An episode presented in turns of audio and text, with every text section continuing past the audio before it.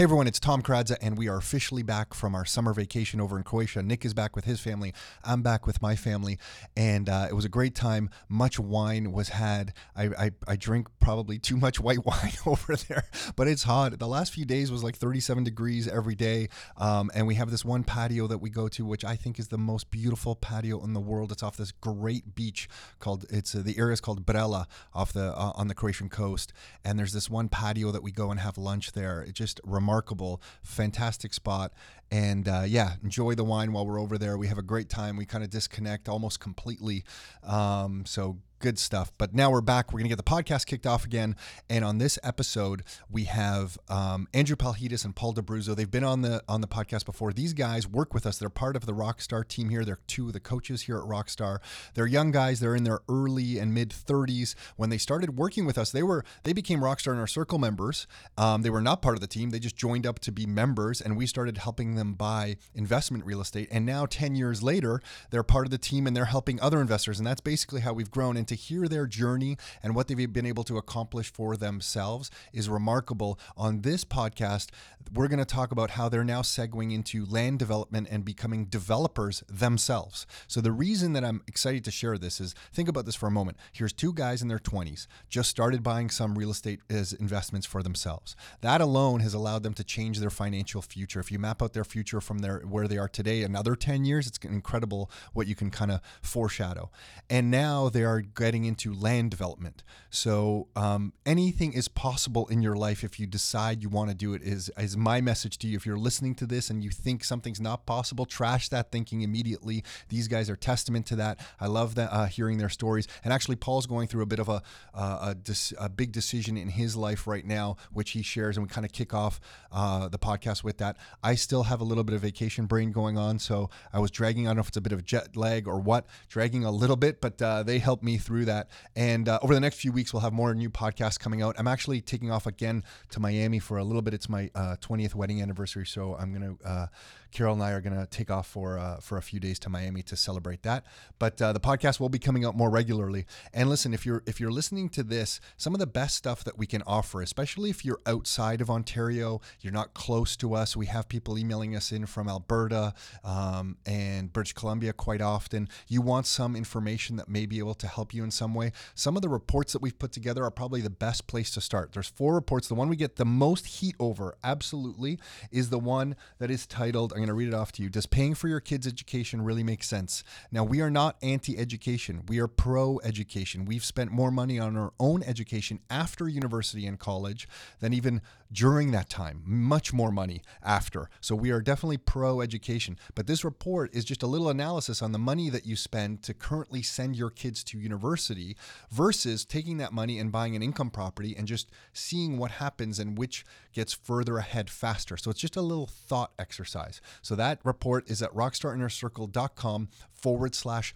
reports. But there's also one called Destruction of the Middle Class, and it really maps out how property prices have changed over the last um, since what 1969 is the data that we have, and then we we uh, we extrapolated the trends forward right to 2055 to see where property prices could be headed. So obviously we don't have a crystal ball; it's just a little bit of an experiment, just a little bit of, of, of charting to see where we where property prices may end up. We kind of find that stuff interesting. That report is there. Then we have a roadmap to 235 $1,200 in yearly income by a real estate investor that we've helped over the years. And then the newest one is Ontario's population explosion, the untold story, how Ontario's population trends are creating amazing opportunities for savvy real estate investors. We really feel over the next 10 years is a unique opportunity to get your hands on some real estate because of the population growth in this particular area. So you have to be smart with all of this, obviously, but there is a big opportunity over the next 10 years. And I'm convinced that 10 years from today,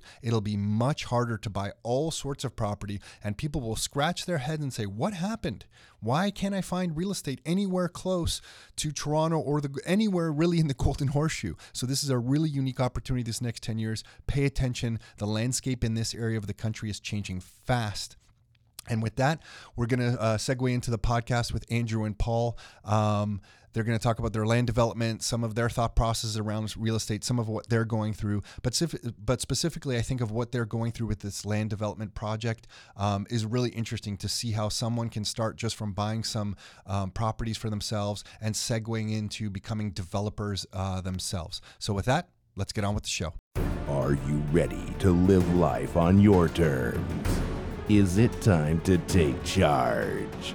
Real estate, business building, the economy, health and nutrition, and more. It's the Your Life, Your Term Show with Tom and Nick Karadza. Are you ready? Let's go. Okay, we are live with Paul and Andrew. I don't know, this is going to be some kind of show of some sort. uh, Paul, before I want to thank you for, I've never done this. I don't know if I've ever thanked you. You're kind of a weird person, and I mean this in a good way because you're one of the few people that will walk in and with one sentence say, "No, no, I really mean this. I mean this as a compliment." Uh, that you uh, you walked in one day and you said something to Nick and myself like, "Yeah, you guys should buy this property." and it was in Oakville, just off Kerr Street. And if anyone else walks in and says you should just buy this property, I kind of like I don't know what to make of them, but you have a knack with properties. I know my shit. E- Especially in Oakville, you know your shit, definitely. and outside Oakville. Um, but you said to buy this, and I just looked at Nick, and I don't know if the timing was right or whatever. And I think two days later we bought it, and uh, that property we bought for five thirty five. You're telling me today it's worth seven fifty. We just renewed the mortgage on it. The rate went down to two point seven four. So uh, three, the mortgage on it's like three fifty. What did I just say? I'm just back from vacation. I can't even remember. So I'm wine still in my So you got like four hundred thousand equity. yeah. So thanks, man. Four hundred thousand equity over the last five years on a property. I appreciate that. Two point five percent commission on. Yeah. did, did we ever pay you any sort of commission on that? No, I think we did. no comment. No, I think we did. No comment. No, I think we No did. comment. I think we did. No, yeah. Out of the four hundred thousand, I think you got a thousand dollars. I think you got a thousand. See, Paul, Anyway, Two point five percent. if you knew your shit, you would have done a joint venture. Yeah, I was trying to be a nice guy. I was trying to be a nice guy. Listen, before we get into all your real estate stuff between you two, I can't even keep track of Airbnb, Turks and Caicos, the land development projects. You guys are on fire. But uh, your health, you said you lost weight. Why did you make a point to lose weight this year? I'm curious. Because it's Well- been this year. Yeah, yeah, from January till uh, till now. Yeah, so uh, the last couple years, 20, um, 2017 and 2018, my health was kind of volatile. Nothing super serious, but just a lot of related to uh, stress and uh, the repercussions of that, and just poor lifestyle decisions and too much work and too much too much of too much. So I cleaned up my lifestyle a little bit and my business and how I run that with, you know, more assistance and uh, you know a much bigger team. And then, uh, What does cleaning up your lifestyle mean? well, Did you just go to bed on time? Like I don't, I don't feel like you were doing lines of coke or something. no, no, no, no. I, I wasn't. that's what if I was hearing this and I didn't know you and someone said that I'd be like, "What is this? Some kind of partier dude or something?" well, But sometimes you're a nice family you, man. You you try and do a lot, and yeah. it's, it's okay. too so you- much. you were just getting pulled in too many directions. yeah, and then I don't know. I, mean, I'll just mention it now anyway. But uh, most people might not know this, but I was actually a, a, a full time fireman in the city of Toronto, like like like 24 hour shifts and seven days a month and 42 hour a week on average. And then so all, doing that plus Sorry, I just hesitated. Seven days a month doesn't sound. That sounds like a good. Yeah, You- I know. No, I know how busy you are with the family and stuff. But when you just hear that seven days a month, I was working. you're like, Yeah, yeah. Damn, doesn't seem that bad. until you get on the truck. Yeah, yeah, got it. No, no, and and I full respect. I mean, that is a, that is a dangerous, important role for sure. yeah anyway uh, with all that and a portfolio and sales and family and kids and that i was just broken so you know this year i uh, like coming up soon or actually right now i'm basically going to retire so From fire. from so that's going to be over which is sort of just closing a door in a chapter of my life but uh, That's a big decision, man. yeah yeah yeah yeah it's a big thing but i think it's the right thing i think it was necessary to do and uh, real estate's been good to me and to us so you know You're not? young. How old are you now? 34 Thirty-four. When did you buy your first property? 24 Yeah, so 10 years. You're young, man. You Yeah. have 10 years worth of real estate, probably a glorious 10 year run in real estate. Who could have timed this? But So- you, I, I never say, you know, you, you can't judge experience. What, how do I say that? I think I screwed this up. You can't judge a book by its cover. No, you can't. you, you can't. You can't judge. You can't look at someone's age and say their experience is, you're, you're, or, or wise. Sorry, Yeah, you have to judge it by experience, right? Totally. is what I'm trying to say.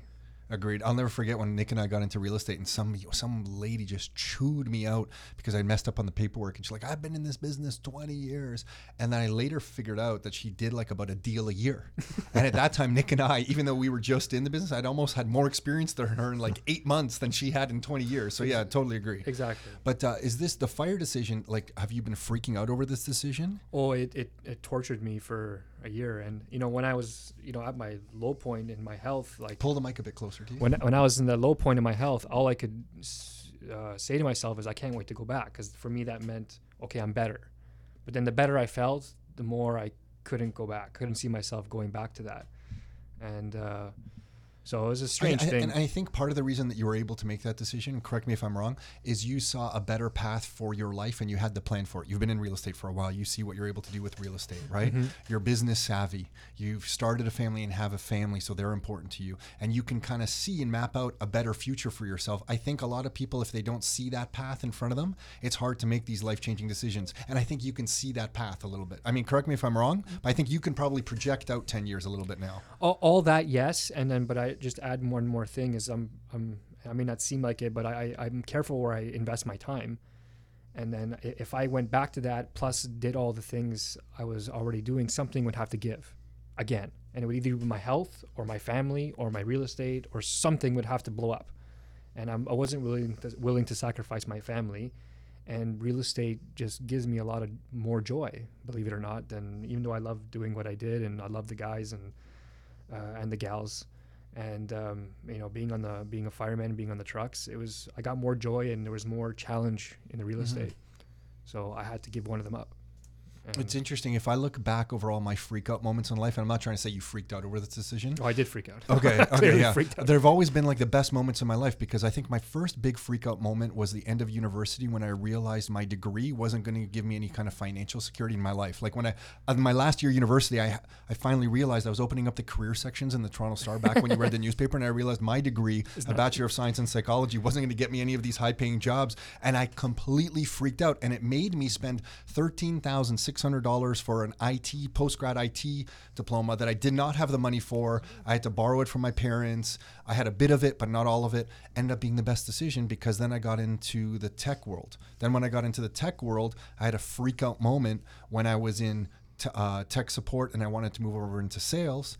And I had a complete freak out moment, went to my manager and said, I need to leave tech support. I need to get into sales because I, all the sales guys, they were selling to Nortel back then. You guys are young. Mm-hmm. Yeah, I remember-? I They were selling to Nortel and they were popping champagne bottles. And I remember getting calls from Nortel with the tech guys freaking out on they couldn't install the software. And I was there trying to solve all the problems where all the sales guys were like making all the money. I'm like, what am I doing over on this side of the sea? I need, I need to get over there. And I went into my manager's office and I said, look, I talked to my wife. I need to move over into sales. I see a job posting. I'd like to transition into that role. Just wanted to let you know, is it okay if I go and apply? Because, you know, I was in the corporate world trying to get permission. He comes back 30 minutes later to my desk and he says, Tom, you know that job's in Winnipeg. and I just had this freak out moment because I just basically told my manager that I didn't want to work here anymore. There was no job posting, and uh, you know, you know, Yeah. you're in the bad books in the corporate world. If you tell your manager that you don't want to work there anymore, it's kind of like that's as shit as you. That's as low as you can kind of go. So that it's a good was- thing we're not in the corporate world here because all the things we say to you Oh man, no, no, but that was a freak moment. But it worked out. Six months later, I did get over into sales. Then in sales, when I went from sales consulting to straight sales, I had a freak out moment when my Chicago field sales rep ripped me, ripped me an asshole, and said, "You're not going to amount to anything. These are my accounts. I'm taking all the deals because I was on the inside and I had to work with him, and he was hogging all the deals." Um, anyway, I'm going on and on, but uh, that ended up being the best moment. And then quitting was a big freak out moment. And then Nick and I couldn't do any sales for a couple of months here when we were working with investors. Big freak out moment. But all those freak out moments have been like the best turning point moments in my life. So, Paul, just getting back to you, I think this is a great, to me, it's a great turning point, point moment in your life. yeah it feels that way and everyone you know who's who I've spoken to about this who's uh, close to me they all said the same thing. But was for me it was almost like an identity crisis because that was something being a fireman was always something i wanted to do from a kid and i i worked hard i went to college twice for it and i, and I did it and you know anyone who knew me you know paul oh paul's a fireman. That's the first thing they would say So it was a bit of an identity crisis, and it was uh, it was it was tough. But I think I'm making, I've I've come to terms with it. Yeah, very cool. And Andrew, um, I've lost track. How many kids do you have now? Three. Three, three, three kids. Three going on thirteen. Three, three going on 13 kids. And I'm curious, man, because you started uh, buying property early. What are you thinking about telling your kids about money and real estate? Have you thought about this yet? How old's Um, Ivan? How old's your oldest? Ivan, my oldest, is five. Yeah, have you started? I mean, I know they're young, but have you started thinking about this stuff? How many gold chains does he have? Yeah, He's got two or three. Yeah. Ivan already. He's got two or three. Um, I, don't, you know I what? can't believe you're sitting here without a big gold chain on I in front I of me just- right now. This is rush weird. today. You want one of mine? Yeah. This yeah. I yeah, You can't see Paul right now, but he has multiple gold chains on. I have You none on. I forgot Yeah, them yeah. today. Um, I actually I've thought about it recently because in I actually recorded it. It was pretty funny. I have a video of it. But he told me, and I told him to say it again. He put it on video that he said, "When you die, I'm gonna have all your money." Oh. we were driving, and I'm like, "What?" And he's like, "Yeah, when you die." He, says, he told me not to spend money because when I die, he was gonna Oh, to get my money. He's got it all figured out. And so I It's said, "Oh, that's your plan?" And he said, "Yeah." And I said, "What if I spend all the money?" And he just kind of got quiet. He's like, "Well, don't spend it all." so I don't know. I have to. I'm gonna hopefully get him into real estate. Hopefully, he's interested in real estate and he wants to invest. I think it's important. Yeah, do you? I, I'm. al- I, I think about that a lot now. With Aiden being 17, he's saving up money. He wants to buy, uh, buy a, his first rental property and that kind of stuff. And I just think sometimes I don't know if I was just talking to Mike about this. I don't know if I got lucky. Like the time Nick and I started buying properties, you know, the last 20 years for real estate has been like, could you have it any better? Interest rates have been low. There's been bits of ups and downs, but let's face it, this has been a good run. So sometimes I'm like, was I really smart or that good at anything? Or did I just get like kind of flat out lucky on it, like buying properties and sitting on them? you know, I and I kind of debate that all the time. I'm like, I don't know. Like, I don't I, agree did with take you. the risk. I did take the risk, you know? because everyone thinks that I- i- in hindsight in real estate if you own it for 10 or 20 years you're always happy because that's the way real estate works over the past 200 years but but when you're starting there's always that perceived risk but 10 years later like yeah it's, it's great uh, you know it was uh, you know like you're saying Yeah, yeah. I'd like to say that I looked into it more because I remember in 2008, I started investing in 2007, and then in 2008, and the market was crashing, everybody was telling me not to invest, and I was buying in Hamilton, and everyone's like, "No, you're crazy. Don't worry, just wait." Just wait. Hamilton's so close to the states. The states is going bankrupt. Wait next month. Everything's going to be cheaper. Wait three months. And I remember uh, my wife, we were dating at the time, and I said, you know, one day everyone's going to look back and say how lucky I was. And I said it then. So that would have been like 11 years ago. I said, everyone's going to call me lucky one day. yeah i don't think there's any luck to it i mean you looked at the risk you you you, you did the formula and it worked Yeah, right? yeah. Maybe I'm just in a weird place where sometimes I'm like, ah, things are going pretty well. Was I lu- like? Was I just did I just luck out on that kind of stuff? The harder you work, the luckier you get. who says Yeah. there's the best is still yet to come in real estate Yeah, yeah. The next ten years is going to be great here. The next ten years is going to be great. Okay, before we get into some other newer stuff that you're up to, what's the latest in, Tur- in your property in Turks? Everything's good there? Because I think last time you guys were on the podcast, you were like, Uh, it got hit. big news Okay. So I don't know if we mentioned it, but uh, the the Ritz Carlton is coming and or has come to Turks and Caicos. They're building uh, 13 stories, which would be the one of the tallest, well, the tallest building in the on the whole island. And um, it's, it's they, they call it the um, the Ritz Carlton effect. So th- uh, almost like a Starbucks effect.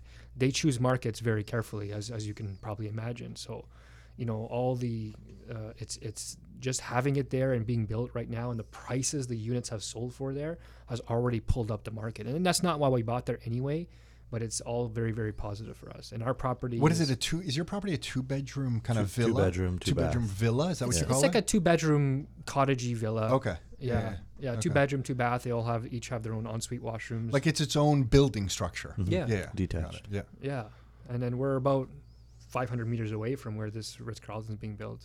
Yeah. Remind me how you bought. Is it when you went on vacation there? Yeah, we we were originally looking to buy in Mexico, Mexico, and different places, and I, I just by chance went on vacation there with uh, with Laura while she was pregnant with our with our first daughter Isabella, and then you land and you get in your rental car and you're driving down Leeward Highway, and the first thing you see on your left side is Scotiabank. What the hell's going on here? The next thing you see on your right is CIBC, and the next thing you see again on your right is Royal Bank. You're like, wow, what's going on?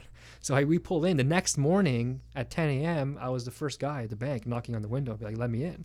Like, what's up here? Where's, where's your financing? How does it work? So I was getting a lot of information. Then I started to analyze the rental market there, and we started looking more seriously, right? Yeah, Paul, I remember sent me pictures. you wanted to buy in Mexico for sure. I wanted You're to buy in Mexico Mr. for Mexico. sure. Yeah, yeah. I definitely wanted to buy in Yes. Mexico. The big uh, at the time, the downside of Mexico was two. Uh, number one is that you never really own the land close to the beach. It's a hundred year land lease, and the bank owns it in trust for you. So that was an issue. But also at the time, were thinking, well, Mexico, you have to buy everything in cash. And uh, Paul sends me this thing. Hey, look, you know, it's like six percent mortgages. They lend here, and I'm like, all right, if they lend, let's go Yeah. and that began the journey. And then Little after we we, went, yeah, little do we know. It turns out they don't lend. Yeah, someone It- gave you bad information. Well, It- they, the posters on the side of the CIBC. they gave us do bad lend, but their their their window of who they will lend to is extremely narrow. And for us trying to explain to them how a guy can own 12 properties, to them it d- doesn't make any sense. I think Like, that window of who they lend to goes as far as their second cousin. Yeah. Yeah, and got if it. you're not related, got it. you're not getting a Well, good for you guys. You guys figured it out like everything else. But we ended up refinancing a few properties here and, and buying that property there. And you know, now I guess in hindsight, I mean, if it's it's been good for us and we enjoy it ourselves, and we get a, f- a fair return. It's- we could have done better with our money here, but uh, you know, Yeah, but every once in a while you have to do something for your own life and lifestyle. yeah, that's what I'm getting to. If your portfolio is not improving your lifestyle in some way, then what the hell's the point? Like, Mm-hmm. why? why? Why do all this work? You know what I mean? It's all about you're investing for later in the future too. But in the short term, if the if the profits are there, why not use it to I- improve your lifestyle, right? Yeah, totally. Nick and I bought that little place in Croatia that we have there. It's like kind of a we call it a two bedroom, but it's a one bedroom condo with a bachelor attached to it. So it's kind of like a- Lockout suite. Yeah, kind of like that. And uh, I mean, we've used it now with the kids and the family for ten years. We have like ten years, but that Has it been ten been- years yeah, already? Next year, it's been 9 years. Next year will be ten years. The guy that we go, the cafe we always go to, that the kids always go to for ice cream and drink, and it's great there because they let you can send the kids to get alcoholic beverages, and they just serve the kids, and Yeah, they can Europe's walk, great. and they yeah, and they just walk like a glass beer, like a gl- big glass kind of mug of beer down right onto the beach. So you have big glasses of mugs and wine and spritzers and the whole thing. Um, but they're gonna throw us a ten year party on uh, Nice. next year on the beach. So yeah, we're super pumped about it. But yeah, next year it'll be 10 years already. But we bought that when we really didn't have the money to buy that. But now 10 years of lifestyle and summer vacations and the memories and the kids. It's My totally sister and brother-in-law bought the unit next door. Like, yeah, I wouldn't change that for the but, world. But so you, you're I don't know if you rent or not, but even if you did or we didn't, don't we don't rent it out. Okay, so we do it. So our, our ROI is small, but okay, you can't steal this. Is I'm going to trademark this one. We get a high ROL. Our return on lifestyle is through the roof. Totally. Right? Yeah, yeah. So it's it's totally worth it. Yeah. yeah. Um, okay, so how do you guys now then go and start developing land? Because this stuff, can you describe with the process? Who finds this land? Tell me about this project that you got on the go. Well, we started s- smaller. I mean, part of it was during this whole process of me kind of um, fixing my health and all the things we talked about. I was looking for other ways for my portfolio to generate income, not invest and create cash flow, but more generate income, because I would be giving up fairly substantial income if I, you know, retire from the fire department, right? And a big pension too, no? yeah, the pension I wasn't worried about. We have properties.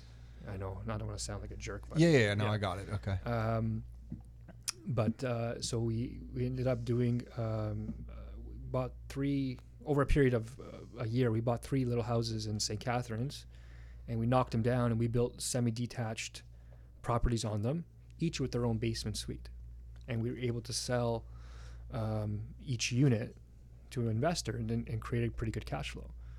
Uh, who, and the investor would create kind of create a cash flow from having a brand new legal duplex, and all at a price that you would pay for a resale home of the same of of le- I shouldn't say less caliber, but of an older home, 50 years old, Uh, but this was a legal duplex. legal Yeah. and brand new with a Tarion warranty and yeah, all that kind it. of stuff. Yeah, And so that worked really well for us. And then, you know, I, we, we built some relationships with some builders and stuff like that and, you know, stuff off market. And we were able to find this piece of land that was considerably larger than buying one house and making semis. It's, turns out we can put um, 35 units here. So this is the piece of land just outside St. Catharines, Fonthill, Ontario. Yeah. Uh, it's, uh, I think it's called the city of Pelham and the town of Fonthill. Okay. But it's literally on your way to Welland. So as soon as you, as soon as you pass Brock on the 406, the next stop is Fonthill. Okay. And then after that's Welland. Got it. And so the developer brings this piece of land to you that you met. the the builder that I part we partnered with yeah, he saw the, the opportunity. We did some analysis on it, and we figured out how to do the joint venture, and then yeah, we bought it.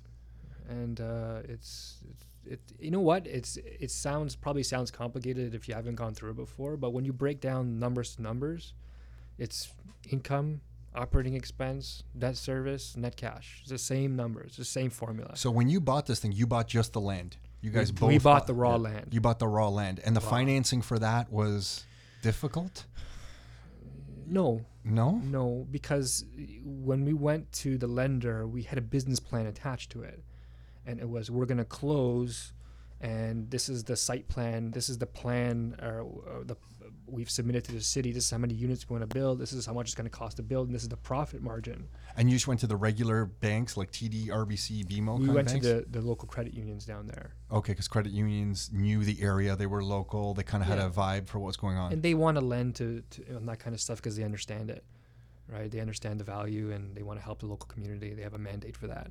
Okay, but then what about your own carrying cost? You buy this land or you get financing through a credit union, but you got to carry the cost of this land now. Well- From time of closing of the land to you getting money back, was there some time where you got to carry this thing? Yeah, so this is what a lot of people don't understand. So you- Andrew's just smiling over here. Someone's you, got this figured out. You finance that. Okay, So when you it. submit to them a, a budget, everything goes in the budget. Including the carrying costs of yeah. If it costs a hundred thousand a year, it goes into the budget, and they, they you draw that out. So when they fund you, you literally open an account, and then they fund the account, and then they take money out of the account. So they literally sort of take their own money back. It sounds crazy, but that's kind of how it works. Because if it didn't, developing would be extremely difficult for a lot of people. Got it. And I'm sure there was some kind of cap on how long they would, you know, you had you had your business plan with the expectation of closing on the land, and then how long from closing on the land to start development? Uh, we, we, it hasn't started yet. Technically, we haven't closed on it yet. We Okay. Were, we were able to negotiate uh, a longer closing date in order to get a lot of the permitting process done beforehand. So Okay, got it. So working close. with the town of Fonthill. Right. Okay, Right. got it. So you delayed the closing as long as possible to get all the permits done, so that when you do close, you can jump right away. Yes, and and then it gave us time to set up our marketing, develop all these. I know these guys. You can't see this if you're listening to this, but you have like a builder's beautiful Site plan. site plan with the street and all the units. And I'm like, how many units are you bu- building here? It's thirty townhouses and uh, like a, a five-unit apartment building or a little small five. Like you got, you know, it's like you're 34. Were you both 34? How old? No, I'm 35. You're 35. Like I just remember you guys like 10 years ago, and now you're buying like your first rent rental property. You're buying your first property, and now you're showing me a site plan with 31 units on it that you're developing. 35. Sorry, with I see future residential off the side of that coming. Yes. So there's more coming. But uh, yeah, that's that's that's freaky, man. So. um Okay, so where are you? You have the permits all done now with the town, or they're is that they're that's in- almost they're almost done. Okay. Like in the next sixty days. Okay, and for someone who hasn't, I mean, help me out here. I haven't developed land like this. You're going just to make sure you get approval for what you are building. So you propose to the city, Yeah, here's what we're there's, building. There's lots of meetings you have with the city, and we hired a planner, like a city planner guy, to, to design and and fill this and and uh, with as much density as possible to, to maximize the profits while still providing a good product. Does he? He doesn't work at the city anymore. He's like a consultant. He's yeah, basically okay, like a but he used to work with the city, so he knows what they like and don't like He never worked for the city, but he has because he's an older gentleman and has been around this area for many many He- years. he knows. He has the relationship. So Got it. it- we don't know what we're doing really or have little experience but sitting beside him he's doing all the talking and we're just there as Okay, know, got it. So the that's business ex- side so you hired the expertise, smart. Mm-hmm. And is that how you were able to fit so many? Because you've done a nice job of fitting a nice amount of units in that piece of land. well there. it's it's understanding what the city wants also they wanted in this particular area in the city there's full of single family homes just similar to any other suburban kind of neighborhood but in this particular spot around the community center they wanted more density and we were who who knew that? The guy you hired? Like, did you guys know that? The builder you guys knew? We- we knew sort that? of That's a very important piece of information. we no? sort of knew that going in because we, we, we, we talk, right? But we didn't know exactly what they wanted. So we submitted, when we tied up the land, we submitted to them several, of a handful of different uh, plans, site plans. And this is how we can fit this amount of density. This is how we can do this. And this, what you, I mean, you can't see it here, but what, what Tom sees, this was the best plan. So we, you went and sat down and had meetings with them. multiple. Yeah. Okay. Multiple. Okay. Yeah. And then you got a sense of like what they wanted and what they would approve and that Yeah. whole bit. And the city really liked our plan. They, they saw we didn't want to build, you know crappy homes just to build it and make the most profit. We- It's actually we're actually spending quite a bit of money to build something that's quality, so that we have a lasting, um, you know, a good relationship with the end user or investor, whoever it is, and then that the that the town actually appreciates it and doesn't look like crap in ten years. Because we all seen that. is your financing um, it's the financing final approval dependent, I guess, on getting these permits. Correct. Yeah. Okay. So that's what that's how they hedge themselves. You don't get the permits, you, we're not funding this project. Exactly. Yeah. Okay. So you've timed this all out. Okay. Yeah, so it's a, it's a lot of back and forth, but it's just the way it goes. There's Okay. no- And at that town meeting, did it help to have the builder in that meeting as well? So I imagine it's that guy you hired, the builder, you guys. yeah. You sit down with the town. They tell you what Oh, they're hoping and to it's hear. all representatives of the town. Like yeah, I know. I who know. I've works sat in these meetings before. Yeah. the water, the, The utilities, recreation the area, the recreation, garbage, the fire yeah. department, all these people, the yeah, the of fire for the laneway access. the region of Niagara, the, the snow removal, like city works people. Yeah, got it. Because we yeah. have parking, like uh, you, you see this parking we cut out here. Yeah. Do you know how hard that was to get in? But Yeah, that's yeah. very So important. you can't you can't see this, but in a boulevard, they've just kind of indented the curb a little bit, so you can almost do parallel parking street along the parking, side of the street. But yeah. it gives people visitor parking, extra parking on the front of the the the the, the, you know, the development, right? And getting that approval was difficult because somebody in the, the city- snow removal is a disaster. yeah. Oh, Because when the plows come through, where are they going to put the Yeah, snow? Are they going to clear it? So Are all these not? little You're learning so Yeah. much. This is great. Yes. So all these little things. We really wanted this to be a nice place for people to live, right? I mean, it sounds cliche, but uh, we w- in ten years when I drive by it with my kid, I want to be proud of it. If that makes any sense. Yeah, no, it, that makes a ton of sense. And then whose idea? Because some of these units you guys are setting up with, is it second suites or no? Yeah, we have um, twelve um, sort of slab on grade townhomes. Uh, no basement. That's what that means. Uh, in, in on the rear of the the land, um, that ha- the main level um, has a bedroom in the back.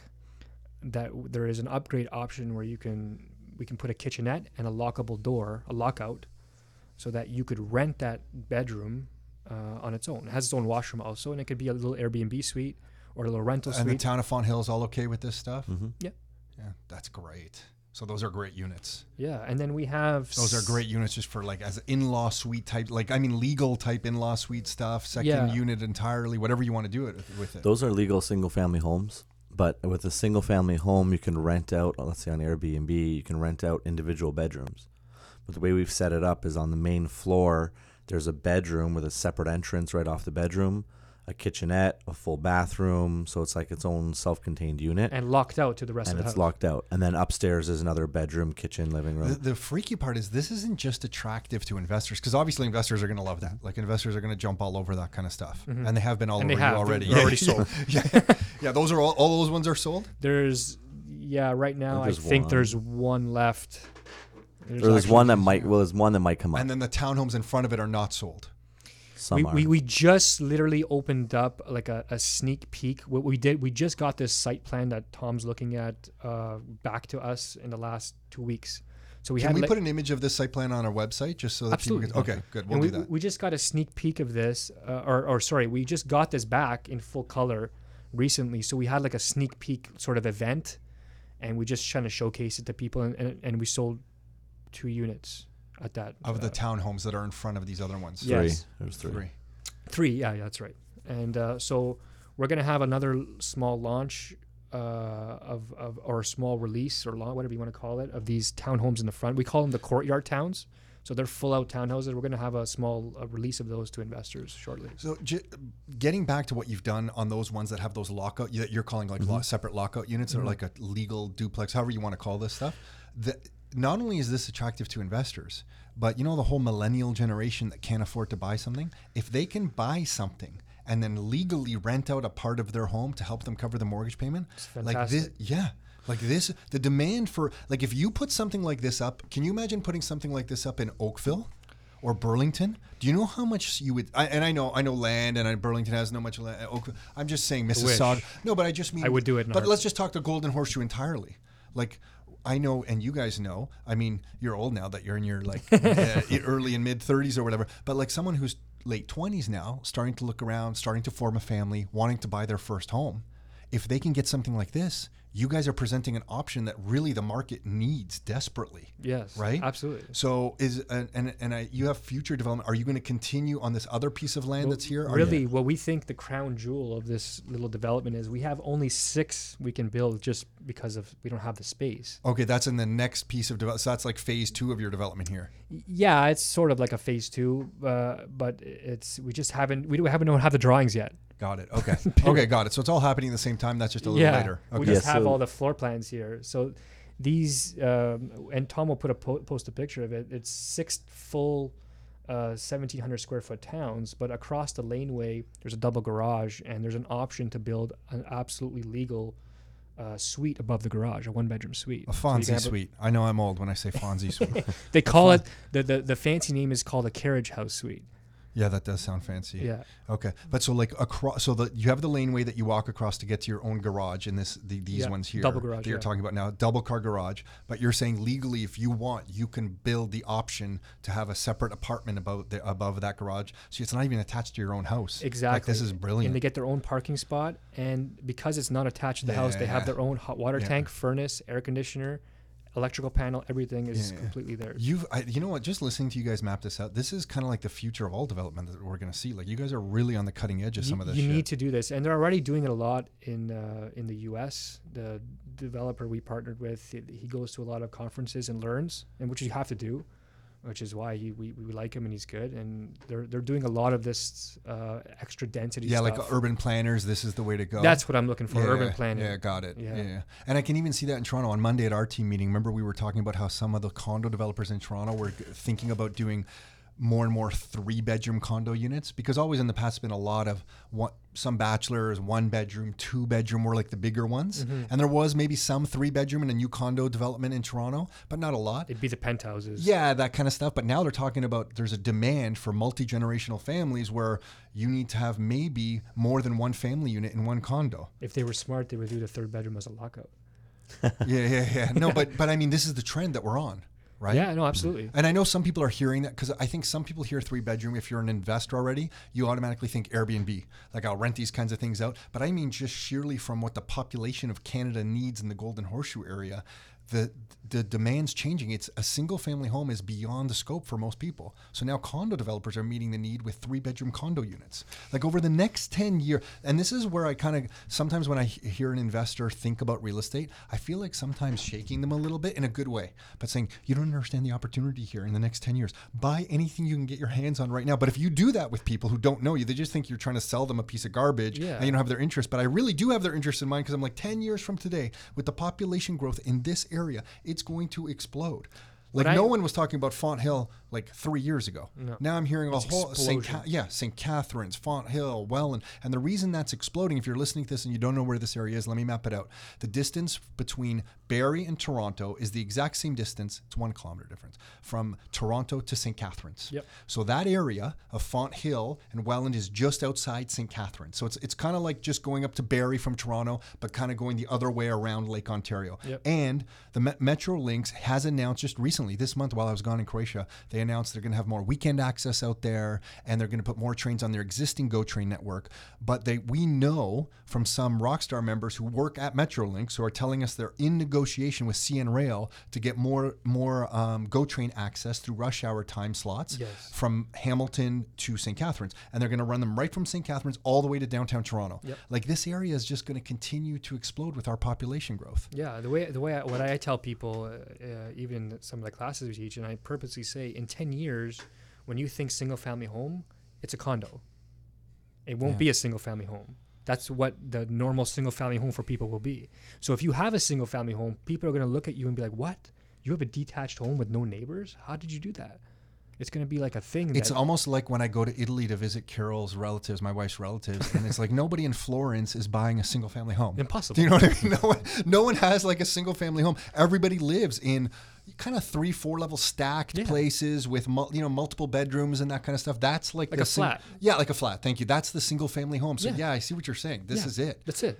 You got ten years. Basically, you have a 10 year window. And and uh, some people, if they're younger, get depressed when I talk like that because like, shit, I'm missing out. No, this is a big opportunity. Save your money, get a down payment together. Take it's a lot of hard work to save. You got to maybe start a side hustle job, something. get a down payment together to buy property and I don't have a crystal ball, but if you can cover it, if you can buy a unit like you guys are selling where, where the cash flow is going to be there, I'm imagining those ones cash flow with those two units like that.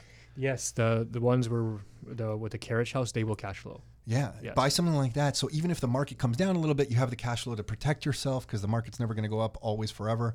So uh, yeah, this is exciting stuff, man. But to your point, I, I and I, I tell this to younger people all the time is that what if you're investing, you always have to buy a house that you know you can move into too, and if it has a second suite, even better, so you can subsidize what you're how you're living. Because it's not cheap to live in a detached totally. home either. What have you guys? What's been the hardest part of this process so far? And and by the way, uh, Paul, did you talk Andrew? In, did Andrew jump into this right away, or did you have to talk him into this project with you? No, I told him at five minutes he was in. Yeah, it was one of those quick things. decision. Yeah, Yeah. got it. Yeah. I noticed you didn't tell me and Nick about it. Yeah, you guys don't listen to me. No, I listened about the other property. The last time you didn't give him a commission. Hey, there you go. the volume on that thing is. Oh man, I'm gonna go back. I'm sure we gave you 500 bucks, I know, thousand bucks. It was I know. probably a thousand. I was still waiting for the rest of the two and a half percent. Um, anyway, so you bought this land. Lesson learned on that one. Uh, uh, you bought this, um, and then what's the timeline now? So like, when do you think it'll start? When shovel hits the ground? What's that? What's that time? The frame like? shovel will hit the ground in the spring. Okay, got it. And then uh, they're finished then in the fall. No, it will take. Uh, it'll take a good two years to build. Okay, got it. Wow. Okay, so now, uh, so 2022. So realistically, yeah, like if let's say by the spring every single unit sold, we'll build as much as we can at once because it's it's quicker, easier, and probably saves Okay, money, Okay, got it. right? So you need to sell a certain amount of units to get the funds together to build the project, just like every Absolutely. other developer. Like Yeah, we yeah. can't go there and send a foundation guy to dig one foundation. Yeah, yeah, We'll got go it. broke in Yeah, two minutes. got it. right? Okay, so you're in your marketing phase now, where you're talking about this stuff, getting the word out. I feel like you're just starting to talk about it. Have you we're been? just starting. We're just starting to mention it to investors and offering our, you know, without sounding cheesy, like our friends and family rate, like people we know, like this is the bottom, lowest, cheapest price we can give you without losing our shirt. What's been the hardest part so far? Actually getting the word out about this project. Yeah, it's challenging, and uh, I think I called you once about it. I was uh, hiring some marketing people, and that's been a challenge too. And uh, the marketing person helped us kind of design and get this printed and all that kind of stuff. But the whole lead generation, communicating with them, and we're already doing that in our own business. But I feel like you guys do a pretty good job of that for but it's a different it's a different Yeah. conversation and we had to learn and make mistakes and lose money and uh, like as usual i'm sure you've talked about that a Mhm. million times right Mhm. so that's that's been a little bit of a challenge but uh, for the most part it's we're, we're learning and it's it's getting much more popular the public the people the young people in Fonthill and niagara they're waiting for us to have our you know in quotations launch day Like, Do you have a big sign out there now? yeah we we haven't got to that yet Okay. but we should I see Paul just looked defeated when I mentioned that. oh my yeah, god got don't it. even- Yeah. Okay. So there's a lot to do. yeah Okay, but I mean, have you all? Okay, so this project it's, it's very early on then, but have you extrapolated out both of your lives over the next ten years? Like, do you think you'll do another development project? Yeah. I mean, this Yeah, is early. sure. You have a lot of headaches in front of you. I'm sure you guys both know. The bank's going to cause you problems. There's going to be timeline issues. There's going to be all kinds of problems you guys. are yeah we're gonna say it's gonna close in 2021 it's gonna close in 2022 yeah, I mean, but that's how this stuff goes. That's how real estate works. But after you look how much you're going to learn through this project. Yeah, we're we're already looking at other stuff. You are, eh? Yeah, because now we now that Now you know the business plan and how to take it to the banks. it's like ten years ago when we did our first property. We, we both did a rent to own on our first property. Once you do it once and you learn, you're like, well, I can do this again, right? It's mm. just this in this case, there's more zeros. Would the attached to it. Business Development Bank of Canada do anything like this? I can't remember when I was. So when we approached them on financing for Rockstar's new office, they wanted a company with a history, and then they were then they'll just bend over backwards and lend you whatever you want. But on this, you're going to have some history now. I just don't think they do residential real estate. Yeah, I don't think so. No, but this is land development. I think with BDC, this is a business which happens to develop land and sell residential real estate. If you, as an investor, go to the BDC and say, "Hey, I want to buy one single family home as a rental," they don't do financing for No, that. no. But I think for your stuff, you should talk to them. The BDC has been pretty good. it's man. it's it's uh, I will on your based on your advice, Yes. but it, it's project to project, right? Like because Sure. you know the the credit union who did the financing, who will do the financing here, may not like the next project. Yeah, no, totally. Yeah, agreed. But I, you, I think you should definitely check them out. Like when we were checking out the BDC, we were also going to TD because that's our primary bank for the mm. business. We also went to Roynat, which is the biggest commercial lender competitor to the BDC. Mm. And the BDC was better on interest rate. They were better on terms. And what I mean by that is our personal guarantee was less as a percentage of what we were borrowing, and not only less as a percentage and time. Over time, we could reduce our personal guarantee faster um, on on what we were buying, and um, they're a non-demand lender, so that they never call their loans due. If you can't make payments, they'll just work with you to figure it out. Like they're clearly, in, yeah, That's pretty good. that's amazing. Yeah, as soon as we heard that, and so and they only they look at your financials once a year instead of twice a year. So the other banks wanted, and we, Nick and I have never opened the books to Rockstar. We've never really carried debt or anything. So ha- the thought of having the banks look at our financials twice a year just seems kind of crap to me. But but we had to do it, and BDC just once a year. So all these things together made BDC really attractive. And then on this, we're not taking them up on this offer, but they would they went right up to zero percent down plus lending for the build out costs Oh, yeah. Oh, right? And that's a bit of the financial history of Rockstar was gave them the confidence to do that, but they went that far Yeah, on a yeah. commercial project. I think I think you should check. Just ex- it's worth exploring. Yeah, yeah, we will for sure. Because I, I- I don't think this will be our. We might not. We might do one bigger. We might do one smaller. Who knows? It's really opportunistic what you find.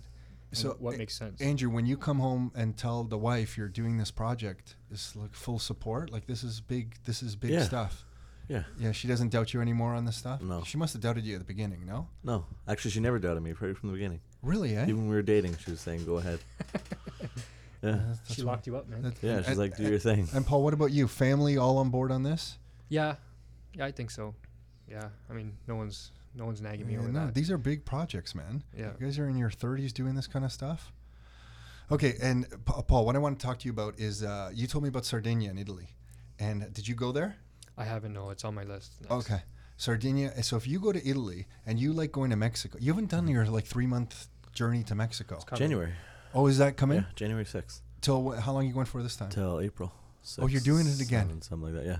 Oh, nice. And are, you don't join him. You usually join him for a few weeks. or I, I'm something, gonna no? go for about four weeks. Yeah. Yeah. So, um, how are you going to do this? How old are your kids right now?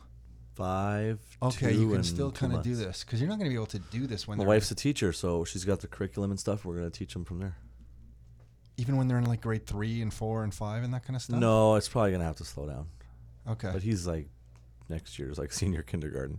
Yeah, you're not yeah, missing so no, you're not missing anything. They got the so you're going to do it again for three months because I feel like you haven't Mexico. done it in like two years, maybe. No, I took last year. Last winter was off because Tanya Was was, it pregnant. just one year? Tanya was, and the Oh, year shit. before we went. Yeah. Yeah. Okay. So we just Yeah. took one winter off because she was pregnant. And you can really go to Mexico and enjoy it for three months. Yeah.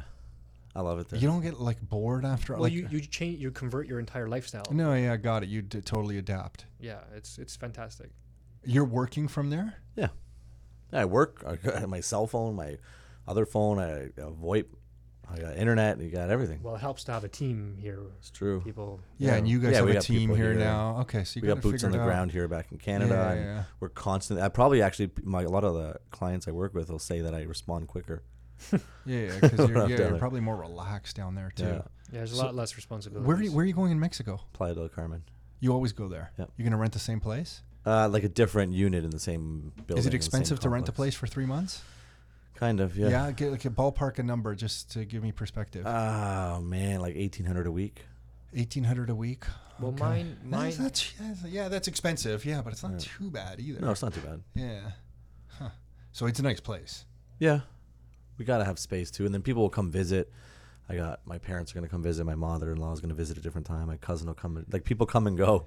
It's interesting. Once you book these trips, then people are like, "Oh, really? Can I like What are you doing for transportation down there? nothing? Walk." Because you're right on the beach. Walk. Everything's right there. Oh, we're walking like six kilometers a day minimum. And then, so how long will you join? You'll go down there for how long, Paul? I'll probably get my own unit and for about four weeks. Yeah, good for you guys, man. Yeah. I find it so nice to get away. Like coming back after being away this year was shorter. Um, but being away just for a few weeks and then coming back here, you just think that we're all running around crazy in North America. Oh man. yeah, it's it's, it's Like getting totally away, and then my mind opens up a little bit. Like I can think clearer. I have new ideas. I have new things to say. I just feel like my mind is like knotted up before I go, and then it almost takes like a couple weeks just to like relax, and then you can have kind of new thoughts just about life and about like you know your decisions on fire. That's when I can make that kind of decision when I'm kind of relaxed in that kind of state and kind of think about things clearly. Mm-hmm. Because over here you just get worked up about so much stuff. I find even if you try to make your perfect day, your perfect week, there's just so many variables going on here. It's really really difficult. Yeah, you know. it's Good for the kids too because they're like we're around all the time and they get a lot of attention and we can do things with them. yeah, the quality time you can't. Com- And, and not just that, I think for your kids, both your kids, it's the perspective they get on the world mm-hmm. and life by leaving Canada. Like my kids, when we go over to Europe and they see the different, it's a different lifestyle over there. Mm-hmm. Different people, they talk about different things. It, I love the fact that they're getting that perspective. Your kids are getting that. You, you're nobody else your age is really doing this kind of stuff. You guys have built a really nice life for yourself. I mean, congrats on that. yeah, we try. Yeah. Okay, what else? Anything else going on with you two? I don't know. I think I, I don't think that this guy's driving his. Maserati around, and you still have that Maserati. Yep. L- listen to this is the difference between me and Andrew. Just because I, I like I can appreciate new cars and stuff like that, but uh, and someone else in the office got here a, a motorcycle, one of those uh, Indian motorcycles Yeah. or whatever, and everyone's got some nice thing. Do you know what Nick and I purchased? Electric scooters. Oh come on, We really? got those electric scooters. That's the difference Croatia? between For Canada? there's this company. Have you guys heard of this boosted board thing? Have you heard of it? No, no, not an electric scooter like a Vespa. I mean like a kid's scooter that you put your foot on, and this thing goes 40 kilometers an hour. Have you been to LA, California recently? You know how they're renting those out on the streets? Like you go out on the street and you can rent scooters. You put the app on your phone. You guys haven't done this recently? All over San. So last time we were in San Diego, On the you- sidewalk? no, they're everywhere around the whole city. So the in? San, yeah, no, the whole city. I got to tell you something funny in a second. And we're in San Diego, and I'm not going to mention names, but we're in San Diego to a conference, and you can go to your hotel, and there's just a group of them parked there. So you get your phone out, you get the app, Oh, you it's like the bike it. shares. Yeah, you, but they're just there's no definite location. They're just scattered through the whole city. Mm-hmm. And so you grab one whenever you see it. Then you take it maybe to the gym or to coffee to get breakfast or whatever. Then when you get off it, you just park it in front of the coffee shop. You check out with the app. And then if someone else walking by wants it, they take it from there. Like there's no set locations to leave it. So they're just literally scattered all over San Diego. And you can drive them on the street. So you're driving them with cars but you have no helmet on, you have nothing on. So a group of us went to this conference and we discovered these things. So six or eight of us are now whipping around San Diego in these things. We find some old uh, parking garages and you can start whipping up these parking. These things go really quite fast, and some outdoor malls that are closed. And you can kind of scoot around yeah. these outdoor malls. Like it's the most amazing thing. Then you go down on the boardwalks and you kind of take these things, and then we start trying to jump, and people start falling, and it gets all kind of dangerous. So Nick and I kind of fell in love with these things, and then one of the companies that makes this boosted board thing said they're gonna uh, they come up with a new scooter. It goes 40 kilometers an hour, and they're shipping to Canada. And it comes next week. So my point is, my point is, so, so you have a beautiful car, Andrew. Everyone else has this thing. Me and Nick have these little scooters. We're gonna do scooter race in the parking lot. So if you're listening to this and you come to the Rockstar office, because when we moved to the new office, it's got a great parking lot. We're gonna do la- we're gonna do races because we have multiple of these. So we I had a ra- questions. That's our that's our excitement. So if you go to like Whole Foods and you park your scooter outside, what if I think it's just one of these community ones and I steal Yeah, it? Yeah, no, I know. I've thought the same thing. How are you going to lock it up? I know And it's then a if you go disaster. inside and it's, to and it's heavy enough because I thought like I'll just carry it in the mall. That It- sounds it, like such a California thing. It totally doesn't work here. Yeah. Yeah, it doesn't make. But any what sense. happens doesn't if make you any go sense. in? Yeah, it, o- it only works probably until like, months. yeah to Halloween, and that's it. Yeah, yeah. What if you go and you take it Yeah, to the it's store? not a, not a smart purchase. you go in to buy something, and then when you come out, somebody else just rented it away from you. Yeah, Now no. you're walking back home. Oh, there's so many of them. They're everywhere. Like if, if if it's left there, like around San Diego, and I, I've heard LA's the same right now. There's so many, and there's three different companies. One of the guys that we were with, his wouldn't turn off. You know the person. I just don't want to mention the name. We were coming back from dinner, uh, so it's pretty late at this point, and his wouldn't turn off. Like the app wouldn't turn off, and you can't get you get billed by time, right? Oh, shit. So he starts outside the hotel. He throws his in the bushes because he didn't want anyone else to like take it. And I'm like, hey, you can't just throw it in the bushes there because you're a- it's still activated. Like you're still getting charged. so we had to get it. You have to call it. We had to call a, like a customer service number late at night, try to get this thing deactivated remotely or whatever. So yeah, it definitely has problems. But there's three companies, and they're they're literally littered around the city. I heard someone in San Diego was telling me that some mom with her kid was riding it and they kind of got into an accident. The kid got hurt because I guess she put her little kid in front of her on this thing. So they're a disaster. Like I don't understand how these things aren't outlawed. Yeah, that, this it Yeah, can't it's last. not. Well, I, yeah, but apparently they're all over the place. Someone's gonna get sued. It's a disaster. Yeah, it's a disaster. Doesn't make sense to have in Canada. That's what Nick and I got. So there That's you go. You can ride. I know you're gonna want to ride it when you go. uh, When Sure, you, no uh, when you. So before I let you guys go, when you're talking to new investors, what do you um, what do you tell them now about investing in real estate? So someone I know you guys are on to you know these projects in Fonthill and that kind of stuff. How do you explain to a new investor areas around the Golden Horseshoe? What do you what do you share? oh man, you almost can't lose. Yeah, but do you talk population growth, transportation? What is it that you guys share? I, I I'm always trying to figure out kind of what's, you know, that's almost a secondary conversation. I'm trying to Okay, figure so out uh, what their goals are. what no, not even what their obstacle is because there's always something that they're worried about or fearful about, and I'm trying to sort of eliminate that because if you can, they seem to people make their own decisions very fast. You know what I'm saying? And then then all that stuff is an easy conversation afterward. Yeah, got it. But if, okay. if you're talking and they're not listening because they're fearful of something, then it's, it's all on deaf ears. And uh, do you see common fears with new investors right now? Yeah, it's uh, you know I, I don't know if I have enough money. What if I can't rent it? You know what I mean? This area is not in Toronto or it's not Mississauga. Can I get a renter in Hamilton or Niagara Falls or Fonthill? Or they're, they're not familiar with and this it's area. it's kind of because we've been doing this for a long time, all of us together. It's easy to just dismiss those things, but those are real objections to proceeding for sure. yeah, they're very simple to solve because yes, the answer is yes to everything. You can do it. But yeah, people, if you're not familiar with that, they, they need a lot of coaching, and then everything, all the conversations are easy from there. Yeah, got it.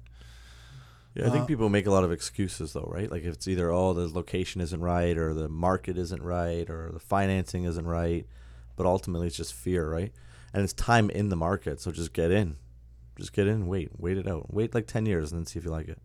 For this project, how do people find out about you? What's the URL? Where do people go? It's uh, Summersides Mews, S U M M E R S I D E S M E W S dot com. Summersidesmews.com. Yeah. yes. That's the project. You can register there if you want to get on the list, or if you want to be notified on any of the pre-launch events and things like that, and you can register there, You're or su- just shoot us an email. summersidesmews.com. Yeah, Okay. Summer well- Sides with an S. Yeah. Yeah, Summersides Mews. I really should have worked with you on that URL. Summersides Mews. There was- I know. there It's was- the marketing. He was the marketing guy. Yeah, I didn't like the S. on it. Summersidesmews.com. Okay, we're going to link to this. Yeah. So when we send out, Good if you're idea. listening to this, go to rockstarinnercircle.com forward slash podcast. On this podcast episode, we'll have an image of the site plan and we'll have the URL where you can go to to get uh, notified about the different releases. But you're selling some right now. So if somebody wanted to reach out to you, they can find your contact information on the site? They, they can. Uh, if uh, we'll we'll consider anyone listening to this podcast a, a friend or family. And okay, so they just yeah. mentioned that they heard you on the podcast. Yeah, we're, we're not publicly releasing this. There is no. How come you're not publicly releasing it? Uh, you know, it's we're not ready to do it yet. Okay, so you're just going step by step. Yeah, we're not ready to do it yet, and uh, you know, we, we would rather you know expose the development to our friends and family, and you know, do it that way, like everyone else does, kind of. And uh, if uh, we, we know if they like it, they'll buy it, right? Yeah. And we got their back. Awesome, guys. Hey, look, man, we've worked together a long time. I didn't know we'd be working together this long. I don't think Nick and I knew that we would grow Rockstar to this point. I just really want to thank you for everything that you guys do. Some of some of our, our tastes are different. I drive a scooter. You have a, a Maserati. I didn't even know if you want me to bring up your your car, but I mean, I really just you guys always have your heart in the right place. You know, I think sometimes people can see people doing things like dan- land development. I have no idea what you post on Instagram and stuff, and people can make judgments about you, Andrew, your, yourself, Paul. I'm not saying they do, but I'm I'm sure some people do. I'm sure they do. Right? And I just want if One you if you don't know these guys, they have good hearts. They have uh, everyone's best intentions in mind, and that's why it's worked out so well for us over the last ten years. You know, we've always told everyone who's here. The number one thing, the number one principle we live by here at Rockstar is do the right thing. And you guys always do the right thing. So I really want to thank you for that. I feel blessed and honored that we've crossed paths. It's freaking exciting for me to see what you're doing. Like, this is incredible kind of stuff. And not only are you doing it for yourselves, you're also helping investors, you're helping the community. Like, there's just a lot of spillover, a positive effect to all this. So keep doing what you're doing. And uh, I'll wait for the invite down to Mexico too, so I can come Cool, down. come on take- down. Yeah, cool. Thanks, guys. See ya. Hey everyone, it's Tom Karadza again. So I just want to repeat the URL. It's summersidesmews.com. That is the hardest URL to remember. So we're going to put it at rockstarinnercircle.com forward slash podcast. If you find the link to this episode there, it'll be there for you as well at rockstarinnercircle.com forward slash podcast. It'll be there as well. But it is summer sides, plural, muse plural. So summersidesmews.com is the URL where you can go check out that land development project that they have. We're also going to put the image, the site plan image that we discussed on this episode at the rockstarinnercircle.com forward slash podcast URL. So there on the on the page for this episode, you will find that image there as well. So if you want to check out the site plan just to get an idea of what they're up to and what they're doing, I find this st- stuff very interesting. You can kind of check that out there. And if you are listening to this and you want to come out to one of our real estate training classes and meet us just like Andrew and Paul met us 10 years ago, you can do that at canadianrealestatetraining.com. So that's www.canadianrealestatetraining.com. That's a 90 minute introductory training class. Nick and I are there. We go through all the ways we're helping real estate investors right across the Golden Horseshoe today. We stick around at answer uh, afterwards to answer any questions. It's a great time for all. And with that, until next time, your life, your terms.